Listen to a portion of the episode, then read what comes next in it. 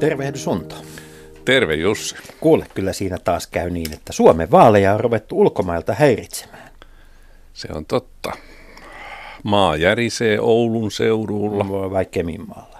Niin, Keminmaalla. Ja kyllä pohjoista nyt koitellaan, kun siellä on jo meteoriitti iski Inarijärveen. Ei mm. tiedä, mitä tässä tapahtuu. Joo, mutta et, tota, kyllähän Suomen vaalit on hirveän usein ratkenneet kansainvälisiin ulkoa tuleviin yllättäviinkin avauksiin. Ja näiden vaalien, presidentinvaalien osalta, niin äh, kun ei väriä ole keskustelussa tähän asti ollut, niin, niin tuota, äh, Saksan demareiden johtaja Martin Schulz on ilmoittanut, että EUsta pitää tehdä liittovaltio 2025 mennessä ja vastustelijat ulos EUsta. Niin, liittovaltio ja vielä komeasti Euroopan Yhdysvallat. Niin, ja oma perustuslaki. Joo. Eli mm, jos nyt yhtään pystyy ar- arvelemaan, niin tohtori Paavo Väyrynen hio, hykertelee käsiään. Hän on saanut 20 000 korttia kasaan ja ylikin. Mm-hmm. Ja keräyskulma jatkuu. Nimiä saa kirjoittaa niihin kortteihin 12 päivään asti. Ja sitten Sults syötti lapaan. Joo, ja sitten kun tuota, voi sanoa, että istuvan tasavallan presidentin tilanne on tietysti se, että kannatus on niin korkealla, että kaikki, ää, kaikki ympäripyöreys on ollut aika, aika leimallista hänen puheenvuoroilleen. Niin hän joutuu ottamaan tässä asiassa ja varmaan muissakin asioissa nyt semmoisiin kansalaisten mielipiteitä jakaviin asioihin selkeitä kantoja. Totta. Ja tuo, tosiaan tuo Sultsin puheenvuoro oli sillä jännittävä, että hänet täytyy nyt ottaa vakavasti, vaikka Saksassa hänestä sanotaan, että hän on poliitikko, jolla on pää pilvissä ja jalat ilmassa. Mutta nyt Saksan vaalien jälkeen hän tilanne on se, että jos sinne hallitus muodostetaan, niin demarit ja, ja kristillisdemokraatit ovat siinä mukana. Ja kun Schulz on puheenjohtaja puolueessaan, niin mitä todennäköisimmin hänestä tulee Saksan uusi ulkoministeri. Se on totta ja mitä todennäköisimmin hänellä on paljon enemmän yhteisiä ajatuksia Ranskan presidentti Emmanuel Macronin kanssa kuin mitä, mitä taas Angela Merkelillä. Joo, ilman muuta. Ja, ja ajatus siitä, että, että lähdettäisiin rakentamaan Euroopan Yhdysvaltoja seitsemän seuraavan vuoden aikana, eli juuri sen valittavan presidentin presidenttikaudella, niin vaikka EU-asiat kuuluu Suomessa, Suomessa perustuslain mukaan hallitukselle, niin tämä on sen, sen kaltainen kysymys, että siitä kyllä puhutaan. Siitä puhutaan ja toteutuessahan tämä merkitsisi valtavia muutoksia, ei vähiten tämmöiseen Suomen pitkäaikaiseen ulkopoliittiseen linjaan, koska tässä tärvettäisiin Kekkosen perintö. Sitä on jo ihan mahdoton ajatellakin. Nimittäin sen mukaan Suomesta tulisi Euroopan Yhdysvaltojen osana ydinasevalta ja ydinaseeton Pohjola olisi mennyt.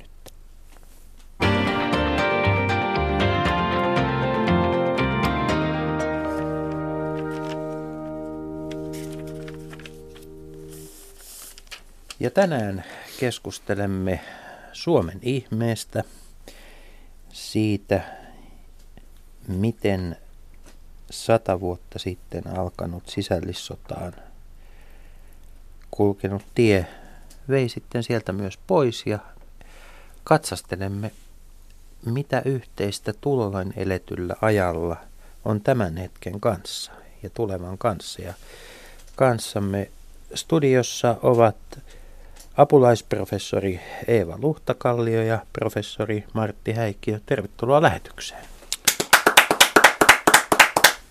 Kiitos. Kiitos, kiitos. Niin, Martti Häikkiö. Sinulla on nyt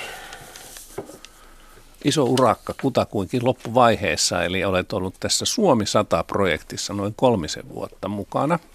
Toki osittain vielä siitä on häntiä jäljellä ja jatkat, jatkat puheiden pitämistä ja esiintymistä ja kirjoittamista näistä Suomen itsenäistymiseen liittyvistä tapahtumista Mutta annappa nyt aluksi loppuarvio itsellesi ja joukkueellesi, että miten Suomi 100 onnistui. Suomi 100 alkoi uuden vuoden aattona lähes vuosi sitten. Suomen uudella kansallislaululla Sandstorm soi ja 120 000 ihmistä kuunteli televisiot ympäri maailmaa. Mä ajattelin, että onko nyt Suomi siirtynyt uudelle planeetalle.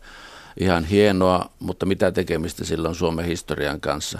No nyt kun on viikon kuunnellut Finlandiaa noin seitsemän kertaa päivässä eri puolelta erittäin hienoina esityksinä. Tämä viimeinen itsenäisyysviikko veti tämän yhteen. Kyllä tämä kokonaisuutena yli 6000 tapahtumaa, hyvin erilaisia. 600 000 ihmistä väittää osallistuneensa tavalla tai toisella näiden tilaisuuksien järjestämiseen tai esiintymiseen.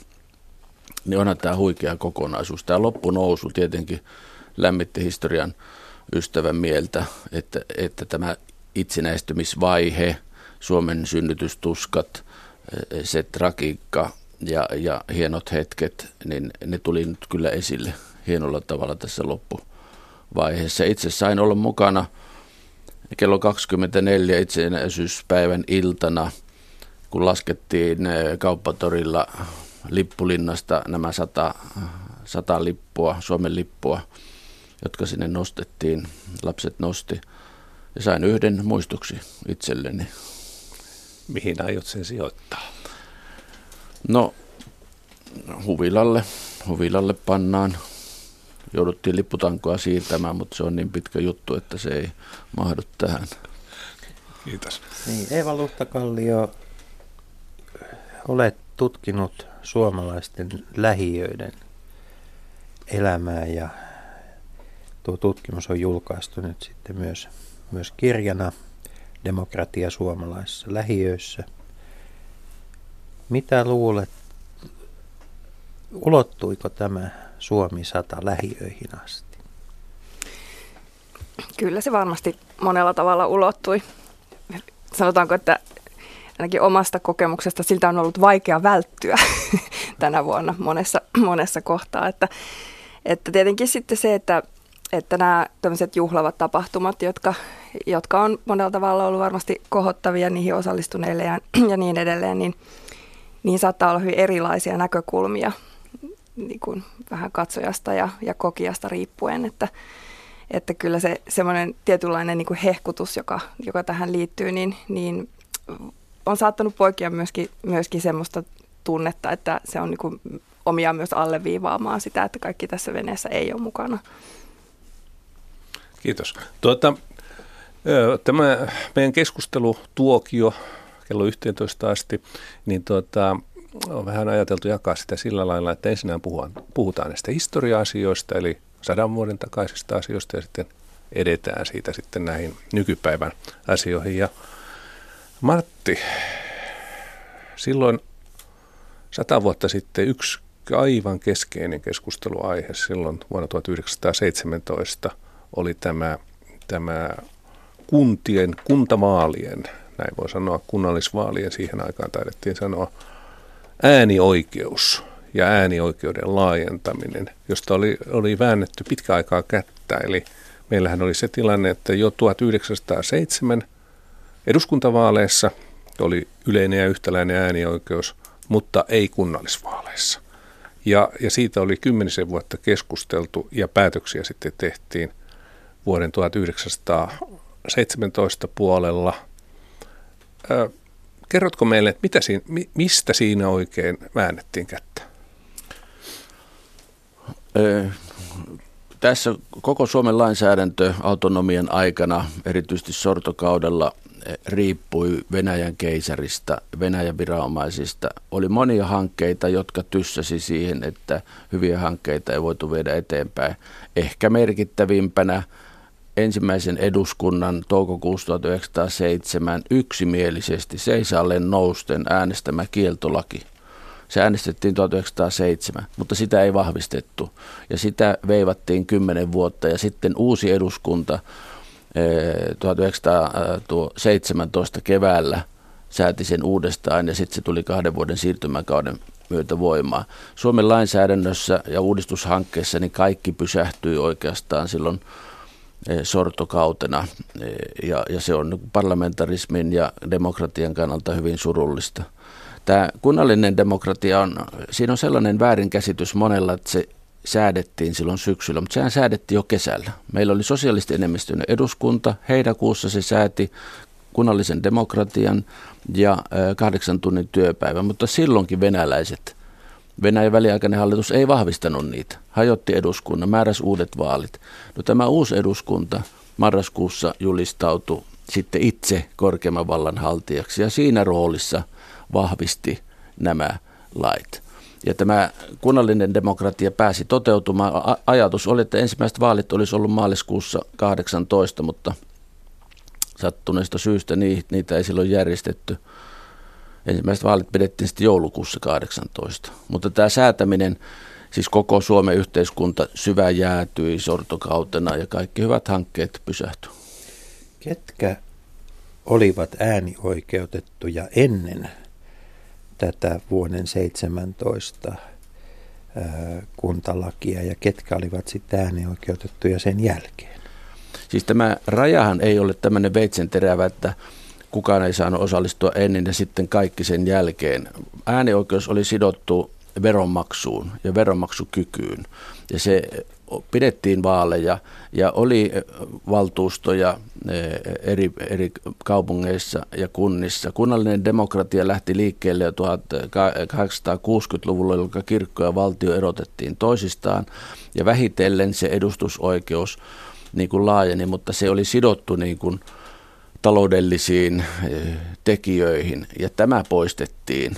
Ja silloin, silloin tapahtui tämä suuri muutos, että äänioikeus ja vaalioikeus annettiin kaikille. Sama koski silloin eduskuntavaalia, että myös naiset saivat oikeuden tulla valituksia ja samoin kunta, kuntavaaleissa. Mutta se ajatus, että kunnallinen demokratia Suomessa alkoi 1917, niin se on pikkusen harhaanjohtava.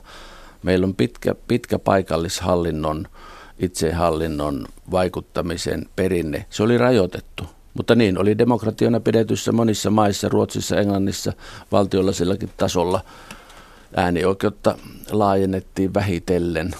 Monissa maissa naiset saa äänioikeuden huomattavasti myöhemmin ja silti niitä kutsutaan niin kuin demokratioiksi. Että kysymys on nyt siitä, miten laaja on tämä äänestäjien joukko. Oliko tilanne niin, että, että tuota, käytännössä ne, jotka maksoivat veroja, eli joilla oli omaisuutta ja, ja tai tuloja, ja, niin olivat äänioikeutettuja tässä aikaisemmassa systeemissä ja ku, ku, mitä arvelet, kuinka iso joukko tämä, tämä äänioikeutta käyttävä tai sen mahdollisuuden omaava oli? No kyllähän se, puhutaan niin kuin ihan megaluokan erosta, että hyvin pieni joukko, en, en pysty tarkalleen sanomaan, mutta siis olennaisesti laajempi joukko tuli, tuli niin kuin äänioikeutettujen piiriin. Siis silloin 1918? Niin, joo, kyllä 1918. Joo. Että tuota, kyllä se merkittävä käänne on. Se on minun mielestäni merkittävimpiä käänteitä. Ja se, mikä jäi tästä Suomi 100 juhlavuodesta vähän puuttumaan, mutta sitä on mahdollista nyt ensi vuonna korjata, on nimenomaan tämän kunnallisen demokratian satavuotisjuhlat, kun ne säädettiin 17. Me tavallaan tässä ohjelmassa vietetään niitä. Kyllä, Pohjustetaan koska, niitä. Niin, siis Eeva Luhtakallio ja, ja tuota Martti Häikkiö, minulla on väite. Minulla on väite. Mä oon, mä oon hyvin kyllästynyt siihen, että kerrotaan narratiivia siitä, miten sitten vihollisen uhka, sota yhdisti jakaantuneen kansakunnan. Mun, mun suuri väitteeni on se, että, että tuota, Suomen ihme tapahtui siinä, että meillä järjestettiin ensimmäisenä kuntavaalit.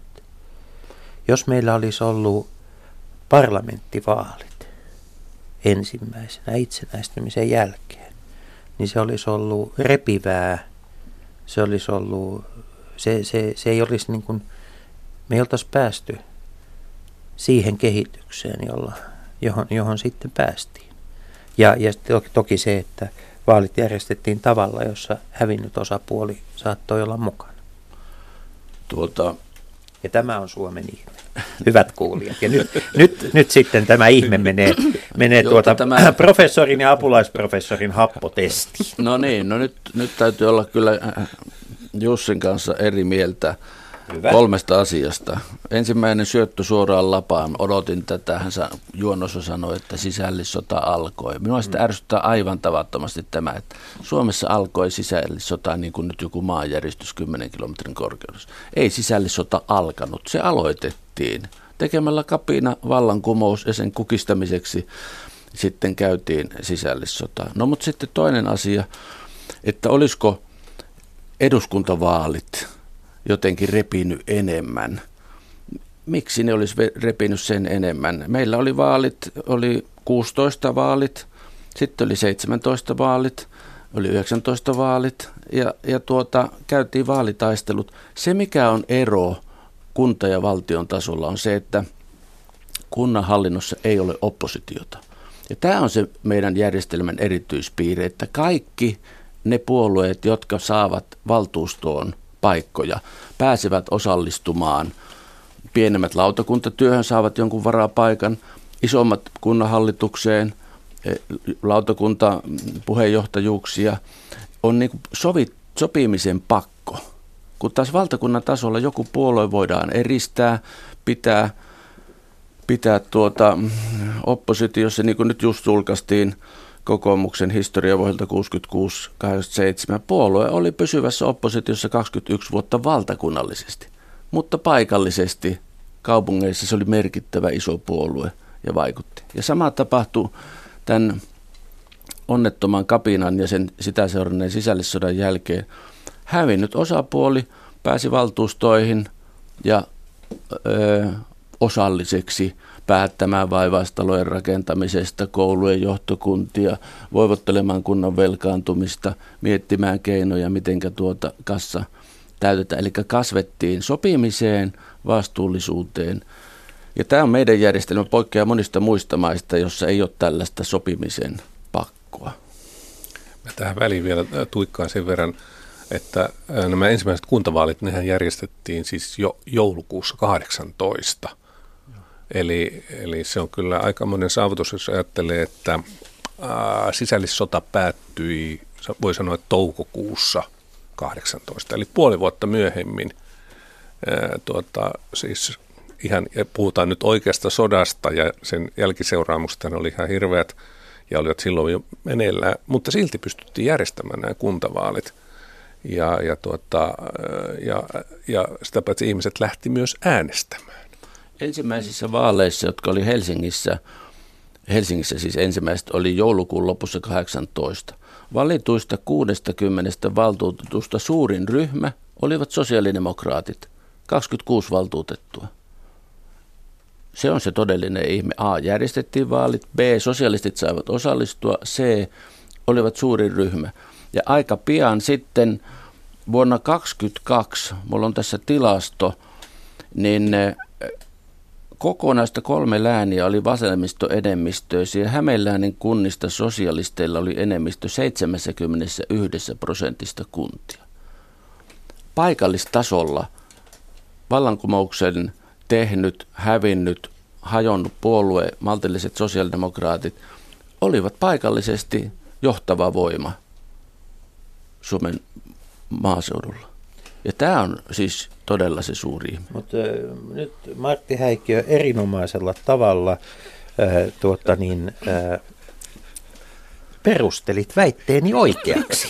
Koska mä, olin juuri, si- jo, niin. mä olin juuri sanomassa että ensin sanoit, että niin. haluat ampua sen alas ja sitten tämä tulikin todettua, että ehkä se juuri siinä se ihme oli. Ja nyt äh, en ota ehkä kantaa niinkään siihen, että, että onko tässä näissä vaaleissa se historiallinen ihme, mutta ehkä noin niin kuin laajemmin ajatellen, ajatellen kyllä, niin kyllä se e, kunnallisdemokratian rooli tapaa myös usein vähän unohtua, kun puhutaan tästä suuresta kansakunnan narratiivista, tai todellakin unohtuu, ja, ja se on se, mitä ei pitäisi unohtaa. Ja siinä mielestäni myös tässä niin kuin näissä sisällissotavaiheissa siinä, että ne vaalit pystyttiin järjestämään niin nopeasti, niin niin tietyllä lailla ehkä kertoo myös tarinaa siitä, että, että vaikka siihen, siihen ää, sisällissotaan osallistui paljon ihmisiä ja niin edelleen, niin, niin eihän valtaosa ihmisistä halua mitään sisällissotaa. Ja aivan varmasti tilanne myös silloin oli se, että tarjoutui mahdollisuus todettiin, että meillä on kuitenkin mahdollisuus tehdä tästä niin kuin, sopia, tehdä tästä niin kuin vaalit ja niin poispäin, niin, niin se saa ihmiset liikkeelle, koska, koska kuitenkin,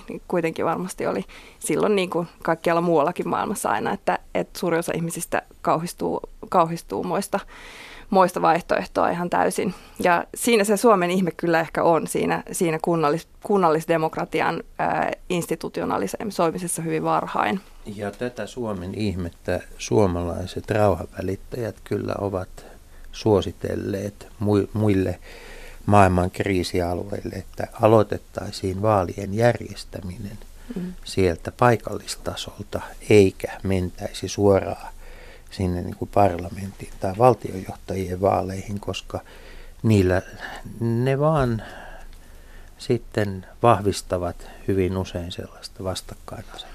Tuohon vielä siinä... korostan ja lisään sen, että ei vain vaalit, mutta tämä, että kaikki pääsee osallisiksi. Mm. Koska monissa, monissa maissa on paikallisvaaleja, mutta se ei tarkoita sitä, Kyllä. että pienemmät ryhmät esimerkiksi joutuu tai pääsee vastuuseen. Ja se on tämän suomalaisen järjestelmän erityispiirre. Määrä, määrävähemmistöt parlamenteissa on yksi sellainen asia, joka hyvin usein unohtuu. unohtuu ja, ja jos niitä ei ole, niin siinä valta on sitten hyvin nopeasti yksissä käsissä. Mm. Mielestäni tämä niin pääsee ja joutuu vastuuseen on se avain tässä, että tietynlaisia paikallistasolla se kaikkien ryhmien vastuuseen laittaminen on niin kuin semmoinen avain, avainasia. Mitä hän luulet, Martti, että minkälaista se, minkälainen on ollut tunne, kun on marssittu valtuustoon sitten vuoden 19 alussa ja, ja siellä ahtaassa valtuustosalissa on istuttu ja siellä on ollut, ollut tuota punaisia ja valkoisia kunnallis, kuntavaltuutettuja, jotka on niin katsoneet toisiaan kivärinpiipun yli muutama kuukautta aikaisemmin. No tämä on se avainkokemus demokratiassa, minkä takia minä en kannata tämmöisiä nettiäänestyksiä ja tämmöisiä niin sanottuja suoria äänestyksiä, joissa persoonattomasti voi niin kuin kerätä mielipiteitä ja tehdään jakautumia. Tämä on juuri se ydin, että sä kohtaat henkilökohtaisesti saman pöydän ääressä säännöllisesti. Totta kai siinä aluksi vähän muistutetaan menneistä ja keskustellaan, mutta sitten ruvetaan pakko ruveta toimimaan.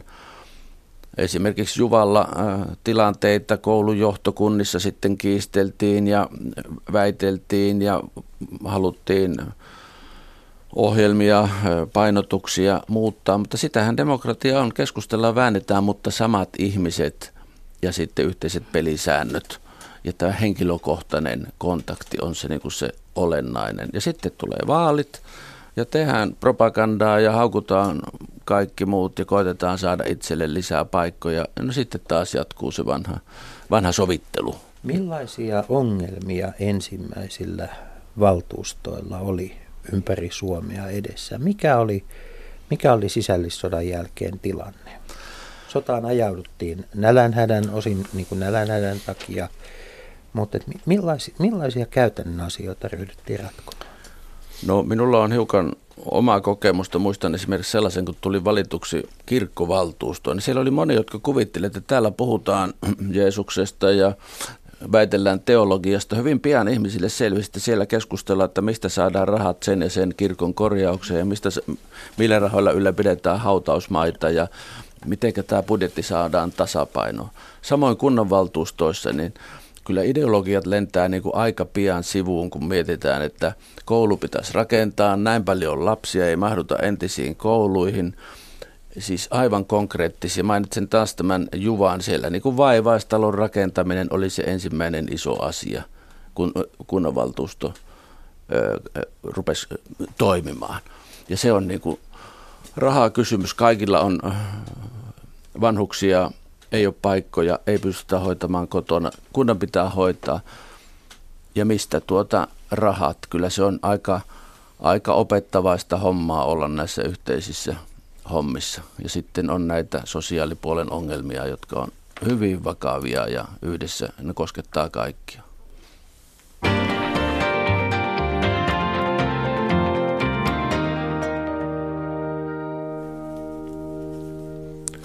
Niin, hyvät kuulijat, olemme täällä lähdeet Hämäläinen keskustelussa ja meillä on vieraana Martti Häikkiö ja Eeva Luhtakallio.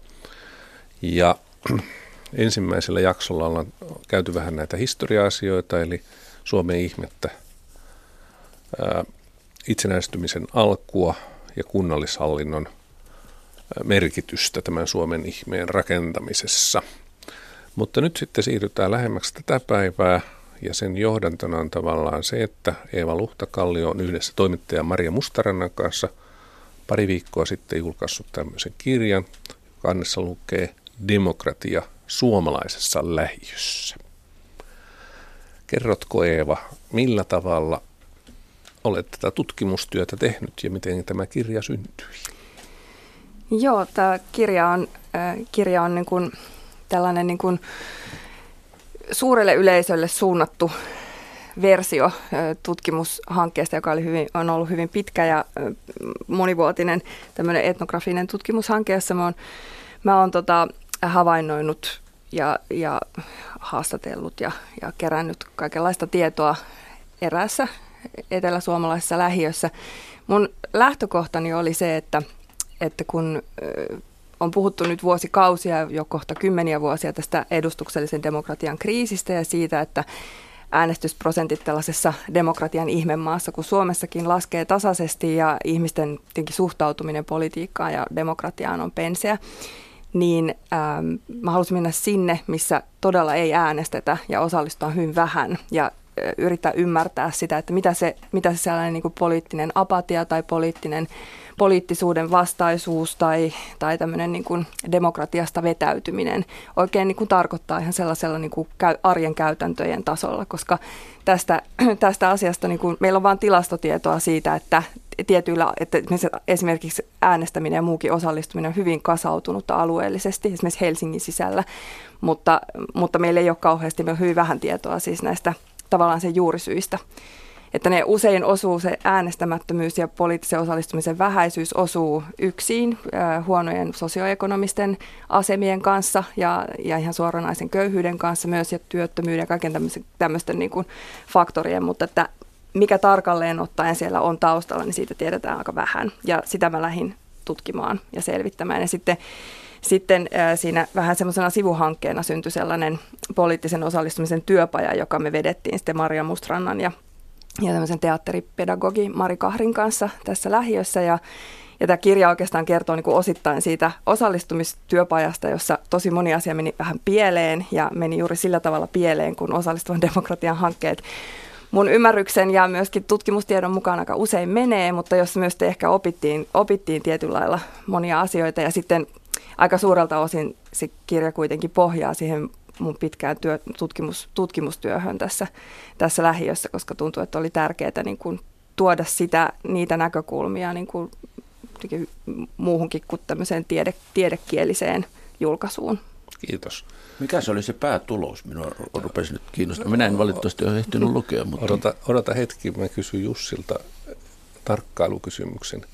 Kuulitko, Eeva käytti sanaa juuri syy? Kyllä, se on tällainen suomen kieleen ilmaantunut uusio sana, mutta se on, se on siitä hauska sana, että se koostuu kahdesta suomen kielen sanasta. Siinä ei ole niin kuin juurikaan anglismia tai jotain muuta mukana. Ja, ja, ja se on kaikille hammaslääkärissä joskus käyneille varmasti oikein kuvaava termi.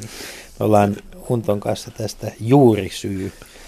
Mutta täytyy sanoa, että, että, että tämmöisenä niin kielellisenä setänä, niin se, täytyy sanoa, että se, minä, se, äh, minä hyväksyn tämän sanan. Kiitos. Mahtavaa päästä Erinomainen. en tiennyt, en tiennyt olevani tällaisessa testissä. Mutta tuota niin, äh, äh, kuinka paljon yhtäläisyyksiä te näette äh, sadan vuoden takaisessa Suomessa ja, ja tämän hetken sivullisuudessa. Mä toisin tähän yhden käytännön esimerkin. Nämä asiat, joista, joista tuota niin, tänä päivänä puhutaan, eivät välttämättä ole uusia, sillä siis vuonna 19, 1919, 17. päivä tammi, toukokuuta niin maalaisliitto teki välikysymyksen eduskunnalle venäläisten pakolaisten oleskelusta Suomessa. Ensimmäinen välikysymys sillä, siinä parlamentissa. Ole hyvä Eeva. Tää, Kuinka vastaamaan paljon, myös Martin kysymykseen. Joo, kuinka paljon yhtäläisyyttä. Ähm, sanoisin, että semmoinen niin kuin, ainakin, ainakin jos ajatellaan niin kuin kaupunkien tilannetta, niin se mikä on eri tavalla on se, että meitä on paljon enemmän ja kaupungit on suuria. Suomi on kaupungistunut ja tämä muuttaa hyvin voimakkaasti myös tätä tilannetta esimerkiksi kuntademokratian osalta, koska siinä missä meillä oli niin kuin ehkä se tyypillinen tilanne oli se juva, jossa, jossa sitten ne paikkakunnan ihmiset jotenkin pääty sopimaan niistä asioista ja, ja joutuivat tavallaan niin kuin rakentamaan semmoisen niin kuin tietynlaisen niin kuin sovintoon ja sopimiseen perustuvan kunnallisen hallinnon instituution, niin näinhän ei suurissa kaupungeissa, eikä vähän pienemmissäkään kaupungissa suinkaan enää kuntademokratia nykyään toimi. Et esimerkiksi Helsingin kuntademokratia on aika valtava koneisto ja ää, valtuutettuja, va, valtuutetut ei suinkaan enää ole vaan niin kuin jotain, että tietyllä lailla niin kuin on ehkä tavallisia kylän naisia ja kylän miehiä edelleen osittain, mutta että esimerkiksi Helsingin valtuustoon ei noin vaan päästäkään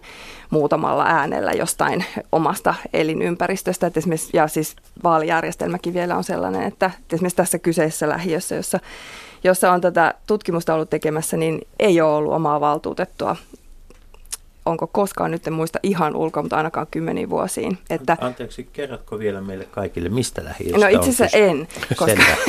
tämä, on, joo, tämä, on hyvä, tämä on hyvä täsmennys. Eli tässä kirjassa on käytetty tutkimusmenetelmiä, etnografisia tutkimusmenetelmiä, sen takia me ei siinä kirjassakaan missään kohtaa sanota, mistä lähestä on kysymys. Mä oikeastaan myös päädyin tähän ratkaisuun näiden tutkimuseettisten syiden lisäksi sen takia, että että tietyillä lähiöillä on semmoinen maine, että sitten jos ruvetaan puhumaan jostain lähiöstä nimellä, niin se typistyy, sitten keskustellaan vaan siitä lähiöstä, mutta tämä kirja ei kerro vain yhdestä lähiöstä, että kyllä tämä, tässä on niin kuin paljon yleisempi kaikupohja taustalla. Ja ehkä vielä enemmän kuin lähiöistä, niin se ainakin pyrkii kertomaan niin kuin suomalaisen demokratian eriytymisestä ylipäätään, koska suomalaisella demok- demokratialla on käynyt tietyllä lailla niin kuin se kahtalainen asia, mikä, mikä on käynyt monessa muussakin maassa, että yhtäältä politiikka kovasti ammattimaistuu. Poliittiset kysymykset ja politiikan tekeminen ammattimaistuu sillä tavalla, että siihen vaaditaan paljon aikaa ja, ja tässä on tapahtunut sellainen kehityskulku, jos ajatellaan esimerkiksi Suomen eduskuntaa, niin, niin, niin kuin esimerkiksi koulu, kansanedustajien koulutustaso on noussut ihan valtavasti. Ja tämä sama näkyy, esimerkiksi Helsingin kuntapolitiikassa näkyy, näkyy tämä, tämä ammattimaistuminen. Ja sitten samaan aikaan on tapahtunut se, mikä oikeastaan niin kuin 60-luvulta lähtien on, on määrittänyt niin kuin paljonkin keskusteluja osallistumisesta, että demokratiasta, että osallistumisesta ja niin kuin osallistumisen laajuudesta on tullut semmoinen niin kuin ydinkysymys. Eli, eli tietyllä lailla, jos kohta se yleinen äänioikeus tietenkin piti sisällään tämmöisen ajatuksen siitä, että kaikkien pitää saada olla mukana, niin, niin 60-luvulta ja sitten siitä 60-luvun ehkä sosiaalisten liikkeiden alkuun panemana, niin on tultu pitkä matka kansainvälisiin sopimuksiin asti, Agenda 21 ja niin edelleen, jossa, ja EUn subsidiariteettiperiaatteeseen ja niin poispäin, jossa niin kuin ajatus, johtava ajatus on se, että ihmisen pitää voida osallistua päätöksiin, jotka koskettaa häntä itseään. Ja tämä on, niin, tämähän on todella radikaali ajatus. Ja sitten tässä on vähän tämmöinen niin kuin, tämä niin kuin suuri linja on sillä lailla niin kuin kahtia repeytynyt, että yhtäältä meillä on voimakas nyttemmin sitten niin kuin hallinnon muoti, joka, joka niin kuin vie kohti tai pyrkii tähän niin kuin kaikkien osallisuuteen. Ja sitten toisaalta meillä on ää, niin kuin poliittinen päätöksentekojärjestelmä, joka on yhä eliittisempi, joka on yhä, yhä niin kuin tietyllä lailla niin kuin ulos sulkevampi monella tavalla. Ja, ja sitten tämä on minusta niin kuin ehkä se, se niin kuin tilanne, joissa, jossa, joka heijastuu sitten voimakkaasti esimerkiksi tämän, tämän mun tutkimuksen tyyppisissä, tyyppisissä lähiöissä, jotka on niin kuin alueellisesti ää, hyvin rikkaan suuren kaupungin osa, mutta se pahnanpohjimmainen osa. Minulla on ratkaisu. okay. Kun kuuntelin tätä erittäin mielenkiintoista juttua, todella kiinnostavaa, niin meidän vaalijärjestelmä, minusta on tullut nimittäin nyt maakuntahallinnon uudistuksen kannattaja. Mutta minä täydentän, haluan täydentää sitä nyt uudella ehdotuksella. Tämä on nyt aivan juuri syihin menevä radikaali ehdotus. Yhden henkilön vaalipiirit. Jos me ajatellaan, että kuntavaaleissa olisi pienemmät vaalipiirit, kaupungin osittain tai jopa vielä pienemmät, 80 valtuutettua Helsinki jaettaisiin tuota sen kokoisiin. Sehän johtaa, tunnen Englantia, olen asunut siellä kolme vuotta, siellä kun on yhden hengen vaalipiirit, niin tämä valittu edustaja, joka valitaan enemmistöllä, se on edustaa yhtä puoluetta, mutta hänen on aivan pakko seurustella koko sen pienen vaalipiirissä kanssa. Onpa siellä 10 tai 20 000 ihmistä. Ja se johtaa niin kuin siihen, että tämä kontakti alueen ja eh, edustajan välillä tulee. Ja silloin minun radikaali ehdotukseni on se, että kun maakuntauudistus siirtää, lopettaa käytännössä kuntien isot tehtävät. Sehän on kuntien lopetusprojekti. Se jättää ne identiteettitehtävät. Sitä täydennettäisikin niin, että suurilla alueilla, niin kuin Helsingissä, perustettaisiin pikkukuntia. Lauttasaari omaksi kunnakseen, mitä ne on aina halunnut – Vuosaari käyttäytyy joku oma, oma kuntansa. Tämä nimeltä mainitsematon lähi olisi tämä tuntematon, jos se on Helsingissä. Että tuotaisi tätä lähemmäksi. Nimittäin tämä ajatus, että lähidemokratia tehtäisiin funktionaalisesti, niin se toimii kouluissa. Mä kannatan esimerkiksi koulujen johtokuntia. Yhteen aikaan puhuttiin potilasdemokratiasta, työpaikkademokratiasta, mutta se on vaikea toteuttaa – niin kuin toimivasti ja tulee tämä budjettikysymykset ja vallat. Mutta sen sijaan tämä vaalipiirien pienentäminen, kun isot asiat on siirretty näihin laajempiin kuvioihin, niin sitten nämä identiteetti, lähivaikuttamiskysymykset pieniin vaalipiireihin. Tässä historiallisessa ohjelmassa olen nyt tehnyt ehdotuksen, että Helsinki jaettaisiin pienempiin kuntiin. Niin, Eeva, Eeva tuota, vuonna 1920 Helsingissä oli 152 000 asukasta.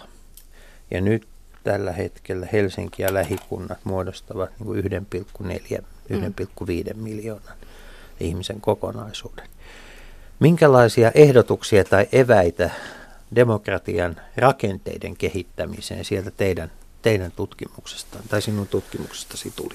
No nyt ensinnäkin sanoisin tuossa Martin ehdotukseen, että, että varmasti tämä vaalijärjestelmän kehittämisessäkin on niin kuin puolensa ja sekin olisi sillä lailla tärkeä, tärkeä lähtökohta, mutta ehkä se niin kuin keskeinen asia kuitenkin on se, että ei tätä tällä edustuksellisen demokratian rukkailulla oikein korjata tätä nykyistä tilannetta. Et, ja jos ajatellaan tätä, niin kuin, tätä niin kuin osallistumisen tietynlaista paradoksia ja, ja sen niin kuin osallistumisen merkitystä, niin sehän on niin kuin hyvin voimakkaasti niin kuin virkakunnan käsissä. Tätähän on siis Helsinki esimerkiksi on hyvin virkamiesvetoinen kaupunki monella, monella tavalla tai virkahenkilövetoinen. Ja, ja tämä osallistumissysteemi, nythän on juuri Helsingissä äänestetty tämmöinen uusi osallisuusmalli. Ja kyllä se on niin kuin, se, se seisoo niin kuin virkakunnan käsissä. Ei se, ei se liity Mikä oikeastaan tähän va- vaalijärjestelmään toimii? millään Mikä tavalla. se on se vaihtoehto edustukselliselle demokratialle? Mikä ei, on se demokraattinen osallistuminen muu kuin? Ei, ei edustukselliselle demokratialle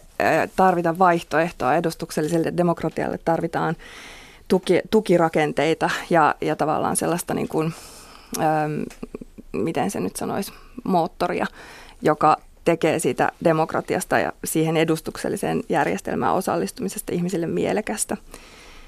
Ja siitä ei tule mielekästä sellaisilla keinoilla, joita nykyään on käytössä. Et nykyään hyvin paljon, hyvin paljon tota, tehdään tällaisia järjestetään kuulemistilaisuuksia ja on kaiken maailman turvallisuuskävelyitä. Virkakunta jalkautuu siis hyvin paljon kaikenlaisiin lähiöihin ja muille asuinalueille. Mutta näitä kaikkia tietyllä lailla leimaa semmoinen sellainen niin kuin, se vanhana, vanha suomalainen perinteinen niin kuin kansalaisten alamaisiksi asettamisen periaate, että, että, että tietyllä lailla tämä tämmöinen niin kuin kaunis puhe siitä, että kaikkien pitäisi saada osallistua itseään koskevaan päätöksentekoon ja olla jotenkin niin kuin kiinni, kiinni jossakin, niin, niin, niin kyllä se sinne niin kuin virka, virkakoneiston hierarkkisuuteen sitten kuitenkin tietyllä lailla palautuu lopulta. Ja, ähm, ja niin, se, niin se palautuu se edustuksellinenkin demokratia. Että, Minä et, kuuntelen koko ajan, että mitä se voi olla käytännössä. Mm. Olen, olen ollut mukana 80-luvulla, kun lapset oli pieniä tehtaankadun alaasteen johtokunnassa ja silloin se ei saanut päättää mistään. Käytiin tarkastamassa tyttöjen vessaovet ja todettiin, että ne kaipaa maalausta. Mutta ei saatu päättää mistään. No sitten Helsinki siirtyi siihen, että huoltajat ja vanhemmat valitsee johtokunnat, jotka voi valita jopa opettajat ja koulun painotukset. Totta kai virasto pitää huolta. Siis todella mielekästä niin kuin hommaa. Mä koko ajan kuuntelen, että mikä voisi olla se toimiva vaihtoehto tälle, tälle kuulemisille, jalkautumisille, että ihmiset aidosti ja suoraan voisivat osallistua. Yksilön vapaus on tärkeä, ihmisen oikeus muuttaa paikasta toiseen on tällaisia, mutta mikä on semmoinen institutionalisoitu tapa, joka, joka lisäisi niin kuin demokratiaa? Niin, mä en oikeastaan itse ajattele, että, että tähän olisi mitään sellaista yhtä niin kuin kultaista ratkaisua tai että olisi mitään sellaista ratkaisua, jossa niin kuin päästäisiin jonkin sellaiseen aitoon, täydelliseen. Siis demokratia on niin kuin jotenkin aina vähän silleen sekaisin ja se on prosessi, joka ei tule valmiiksi ja jota ei voida niin kuin täydellistää. Mutta tota, sanoisin tähän esimerkiksi tähän Tehtaankadun kadun, äh, koulujohtokuntakysymykseen, että sehän on äh, varmasti niin, että siellä – Tehtaankadulla on hyvinkin saatu sitten hoidettua asioita, kun on saatu vähän valtaa, mutta näin ei tapahdu kaikkialla. Tässä, Kyllä tässä se, toimii myös hyvin. Tässä, tässä on niin erittäin, erittäin suuria eroja alueellisesti ja, ja ihan voi olla niin hyvinkin, hyvinkin lähellä, lähellä ne erot ja se, ne erot tietyllä lailla johtuu siitä, että ihmisillä ei ole niin tasapuolista ää, toimijuutta, eikä, eikä niin kuin heille anneta sitä tasapuolista mahdollisuutta, koska mä voin kertoa, että ei tarvitse lukea Hesaria, mitä Hesari kirjoittaa näistä lähiöistä jostain 70-luvulta lähtien, niin, niin on niin kuin tietyllä lailla hyvin voimakkaasti luotu myös Helsingissä semmoinen, että on ihmisryhmiä, jotka, jo, jo, joilta ei odotetakaan, heiltä ei odotetakaan kykyä osallistua samalla tavalla kuin muilta. Me keskustelemme viikon kuluttua tässä ää, lähetyksessä pienten kuntien tulevaisuudesta. Ja nyt jos osa kuulijoista pitää menossa olevaa keskustelua hyvin, hyvin Helsinki-keskeisenä, niin me, me tasapainotamme tilannetta silloin. Mutta tuota, Eva Luttakallio, onko niin? Mä, mä, et tuota, että suomalaiset ovat sitten hylkäämässä demokratiaa. Siis onko, onko me niin, että meillä on entistä isompi osa ihmisiä, jotka eivät äänestä sellaisia, että he eivät äänestä tois, jo toisessa tai kolmannessa polvessa? Ää, jälkimmäiseen kysymykseen vastaan kyllä. En tiedä, tarkoittaako se sitä, että suomalaiset olisi hylkäämässä demokratiaa. Niin kuin, niin kuin sanottu, niin demokratia ei ole mitään sellaista, joka on tai ei ole niin kuin jotenkin tarkkarajaisesti. prosentti kerro aika, aika niin kuin korutonta kieltä siitä, että... Mm.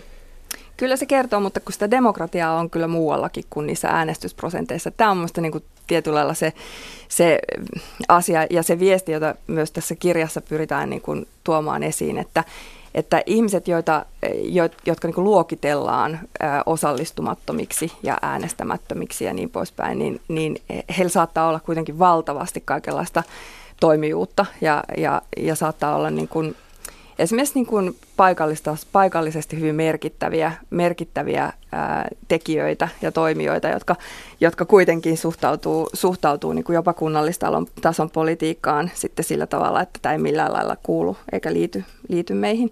Ja se onkin ehkä se kysymys, mikä mun mielestä pitäisi ottaa esimerkiksi Helsingin kokoisessa isossa kaupungissa aika vakavasti, että, että äm, sen sijaan, että niin kuin istutetaan tämmöisiä, tämmöisiä niin kuin ylhäältä tulevia malleja, että nyt näin, näin osallistukaa, tässä näin on teille tämä malli, jonka kautta voitte osallistua ja tulkaa kuuntelemaan meidän ylipormestarin asukasiltaa, jossa virkamiehet puhuu teille virkamieskieltä ja vastaa teille pikkasen nokkavasti teidän niin kuin eh, ymmärtämättömiin kysymyksiin siitä, että miksei tätä tietä ole vieläkään päällystetty, vaikka kymmenen vuotta sitten luvattiin.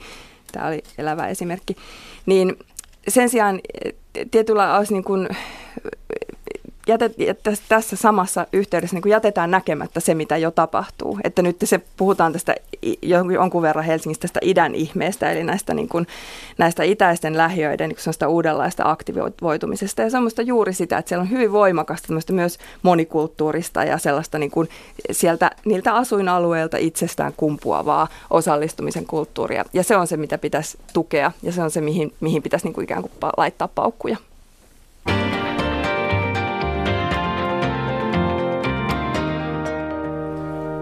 Arvoisat radion kuuntelijat, lähetys, jota kuuntelette, on Lähde ja Hämäläinen ja Eva Luhtakallion ja Martti Häikiön kanssa olemme pohdiskelleet suomalaisen demokratian olemusta ja ihmettä. Ja nyt minä toivoisin teiltä molemmilta vähän katsausta tähän seuraavaan satavuoteen. Millä tavalla suomalaista demokratiaa tulisi kehittää? Martti Häikkiö teki jo täällä rohkean avauksen yhden hengen tai yhden edustajan vaalipiireistä ja, ja sitten Eeva Luhtakallio, sä olet tässä todennut, että, että tuota demokratia on ihan jotain muuta, myös jotain muuta kuin nämä, nämä tuota, vallan rakenteet. Minkälaisia kehityskulkuja te näette? Mitkä on mahdollisia hyviä ja mahdollisia huonoja kehityskulkuja? Mä näkisin, että jos aloitetaan siitä huonosta, että päädytään siihen hyvään sitten ehkä, ehkä loppujen lopuksi, niin, niin siihen huon, huon, huonon kehitys, huonojen kehityskulkujen merkit on aika selkeästi näkyvillä tällä hetkellä. Että ne on, ne on niin kuin tällainen kärjistyvä eriarvostumisen, ää, eriarvostumisprosessit, jotka on sekä alueellisia eriarvostumisen ku, kehityskulkuja, että, niin kuin, että tavallaan niin kuin, ää, anteeksi, joo, okei. Okay Eli ne, ne on siis niin kuin alueellisia, ne on taloudellisia, ne on myös tietyllä lailla tällaisia niin kuin kulttuurisia. Ja tämä on minusta sellainen kysymys, jossa äm, en mennäkseni niin kuin takaisin sinne, sinne niin kuin, ä, sisällissodan alkumetreille, mutta, mutta minusta niin olisi terveellistä puhua Suomessa hiukan suoremmin sanoen luokkayhteiskunnasta kuin mitä nykyään tehdään, koska Suomessa on luokkayhteiskunta. Se ei ole samanlainen luokkayhteiskunta kuin se oli 1900-luvun alussa tai kun se oli 50-luvulla. Se on hyvin erilainen, mutta se on silti, se vaikuttaa hyvin voimakkaasti nimenomaan tähän poliittiseen osallistumiseen. Se poliittinen osallistuminen taas vaikuttaa niin kuin kaikenlaiseen hyvinvointiin ja ihmisten, ihmisten niin kuin kokemukseen siitä, että he on että he kuuluu. Ja tämä kuulumattomuuden tunne on se, mikä, mikä, tota, mikä tuli ehkä jäi mulle käteen niin kuin ehkä semmoisena kaikkein, niin kuin, kaikkein niin kuin murheellisimpana sieltä, sieltä tutkimuskentältä. että se ajatus siitä, että ei kuulu tähän yhteiskuntaan. Tota, kun kuuntelee tuota sinun puhettasi, niin väkisin tulee mieleen semmoinen kysymys, että voiko meille käydä niin, että me taannumme sata vuotta taaksepäin? Tämä johtaa johonkin todella vakavaan kriisiin. Että osa, yhteis- osa suomalaisesta väestä syrjäytyy kokonaan ja, ja tuota, sitten jonain päivänä huomataan, että näillä normaaleilla demokratian keinoilla ei tästä selvitäkään. Mm. No osa suomalaista väestä on jo syrjäytynyt kokonaan. Että tämähän ei ole mikään sellainen asia, joka olisi jotenkin tulossa. Että kyllä meillä on, meillä on hyvin vakava kriisi itse asiassa tältä, tältä osin niin kuin, meneillään ja on ollut meneillään jo jonkin aikaa. Se mikä, ähm, ja sitten toisaalta se toinen niin kuin vakava merkki, mikä, mikä mun mielestä pitäisi, äh, pitäisi niin kuin ottaa paljon vakavammin kuin otetaan, on se, että meillä myöskin on sellaisia väkivallalla flirttailevia ryhmiä. Ja niitä on enemmän kuin pitkiin aikoihin. Et Suomessa ei ole tavallaan, me, Suomessa on vältytty poliittiselta väkivallalta todella pitkään. Mä luulen, että se sisällissodan pitkä varjo siellä on niin kuin ollut sellaisena sellaisena niin kuin myöskin historiallisena vähän niin kuin suojakilpenä, mutta nyt meillä on myös tällaisia tendenssejä, on erityisesti näistä äärioikeistolaisista ryhmistä ja se, se väkivallalla flirttailu on niin kuin tietyllä aina yhteiskuntarauhan kannalta vaarallista. Et en mä sano, täytyy, että tästä ä, ollaan niin. Niin menossa nyt suoraan jonnekin, mutta, mutta en usko, että Suomi voi taantua sata vuotta taaksepäin. Martti Häikkiö, mikä on Minä olen niin kuin jyrkästi eri mieltä. Minusta tämä retoriikka, historioitsijan kuuluu tämä luokkaretoriikka on niin tuttua sadan vuoden takaa, että on luokkia, on sortajat ja sorretut ja nämä on oikeutettuja ja kohta mennä katastrofiin. Siis on toinen kansakäsitys, joka on leimattu idealistiseksi. On yhteinen Suomen kansa, on koulutus, on valistus, on yhdistystoiminta, on paikallinen oma-aloitteisuus. Sillä on valtavat perinteet ja tämä pessimistinen niin kuin luokkaretoriikan äh, lietsominen, mitä minusta tässäkin niin kuin on, että kohta olemme niin kuin uuden, lähes uuden sisällissodan partaalla, kun eriarvoistuminen niin kuin jatkuu.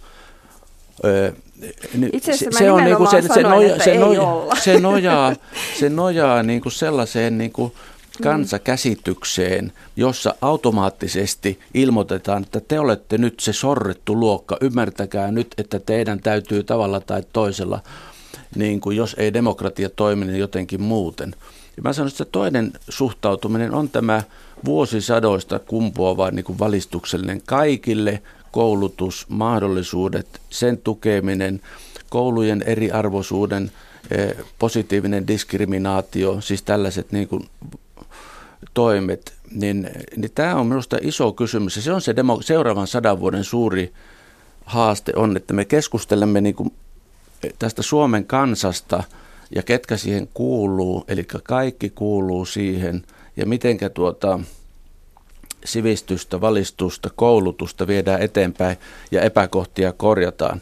Mutta ajatus siitä, että meidän yhteiskunta olisi hajoamassa näiden klassiseen luokka-ajatteluun, nyt keksitään uusia termejä sille, että minusta kaikkein huipputermejä, jonka olen kuullut, on osa-aika syrjäytynyt.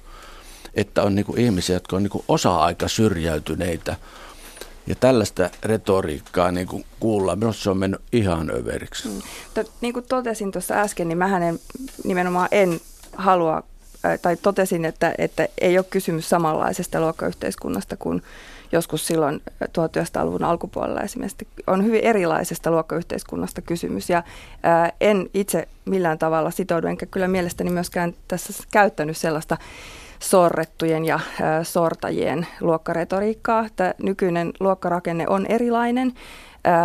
Se, on, se ei ole kaikilta määreiltään taloudellinen. Se on monilla, monilla tavoilla nimenomaan sellainen niin kuin kulttuurinen ja hankalasti määriteltävä ja siinä ei voida määrittää mitenkään selkeästi sortajia ja sorrettuja. Mutta se, minkä takia siitä olisi tärkeää puhua mun mielestä sen sijaan, että aina puhutaan tästä yhtenäisestä, yhtenäisestä kansasta, on se, että se yhtenäisen kansan tarina, vaikka siinä kuinka kuinka sitten niin kuin kulkee ikään kuin rinnalla positiivisen diskriminaation toimet ja niin ja niin ja niin, niin se sisältää ajatuksen siitä, että meidän kaikkien pitäisi niin kuin olla tyytyväisiä tähän kohtaan, missä me ollaan, että kun me ollaan kuitenkin tässä samassa veneessä. Ja tämä ei ole kyllä suomalaisten kaikkien suomalaisten kokemus tällä hetkellä tai suomalaisten tai Suomessa asuvien, että se, niin kun, se että hoetaan, että kaikki mukaan ja yhdessä, niin ei ole ratkaisu siihen, että, et, että me nämä, nämä eriarvoisuuden rakenteet purettaisiin ja saataisiin tämä eri puran lähteet purettua. Mun mielestä ei ole missään tapauksessa syytä ajatella, että Suomi olisi jonkun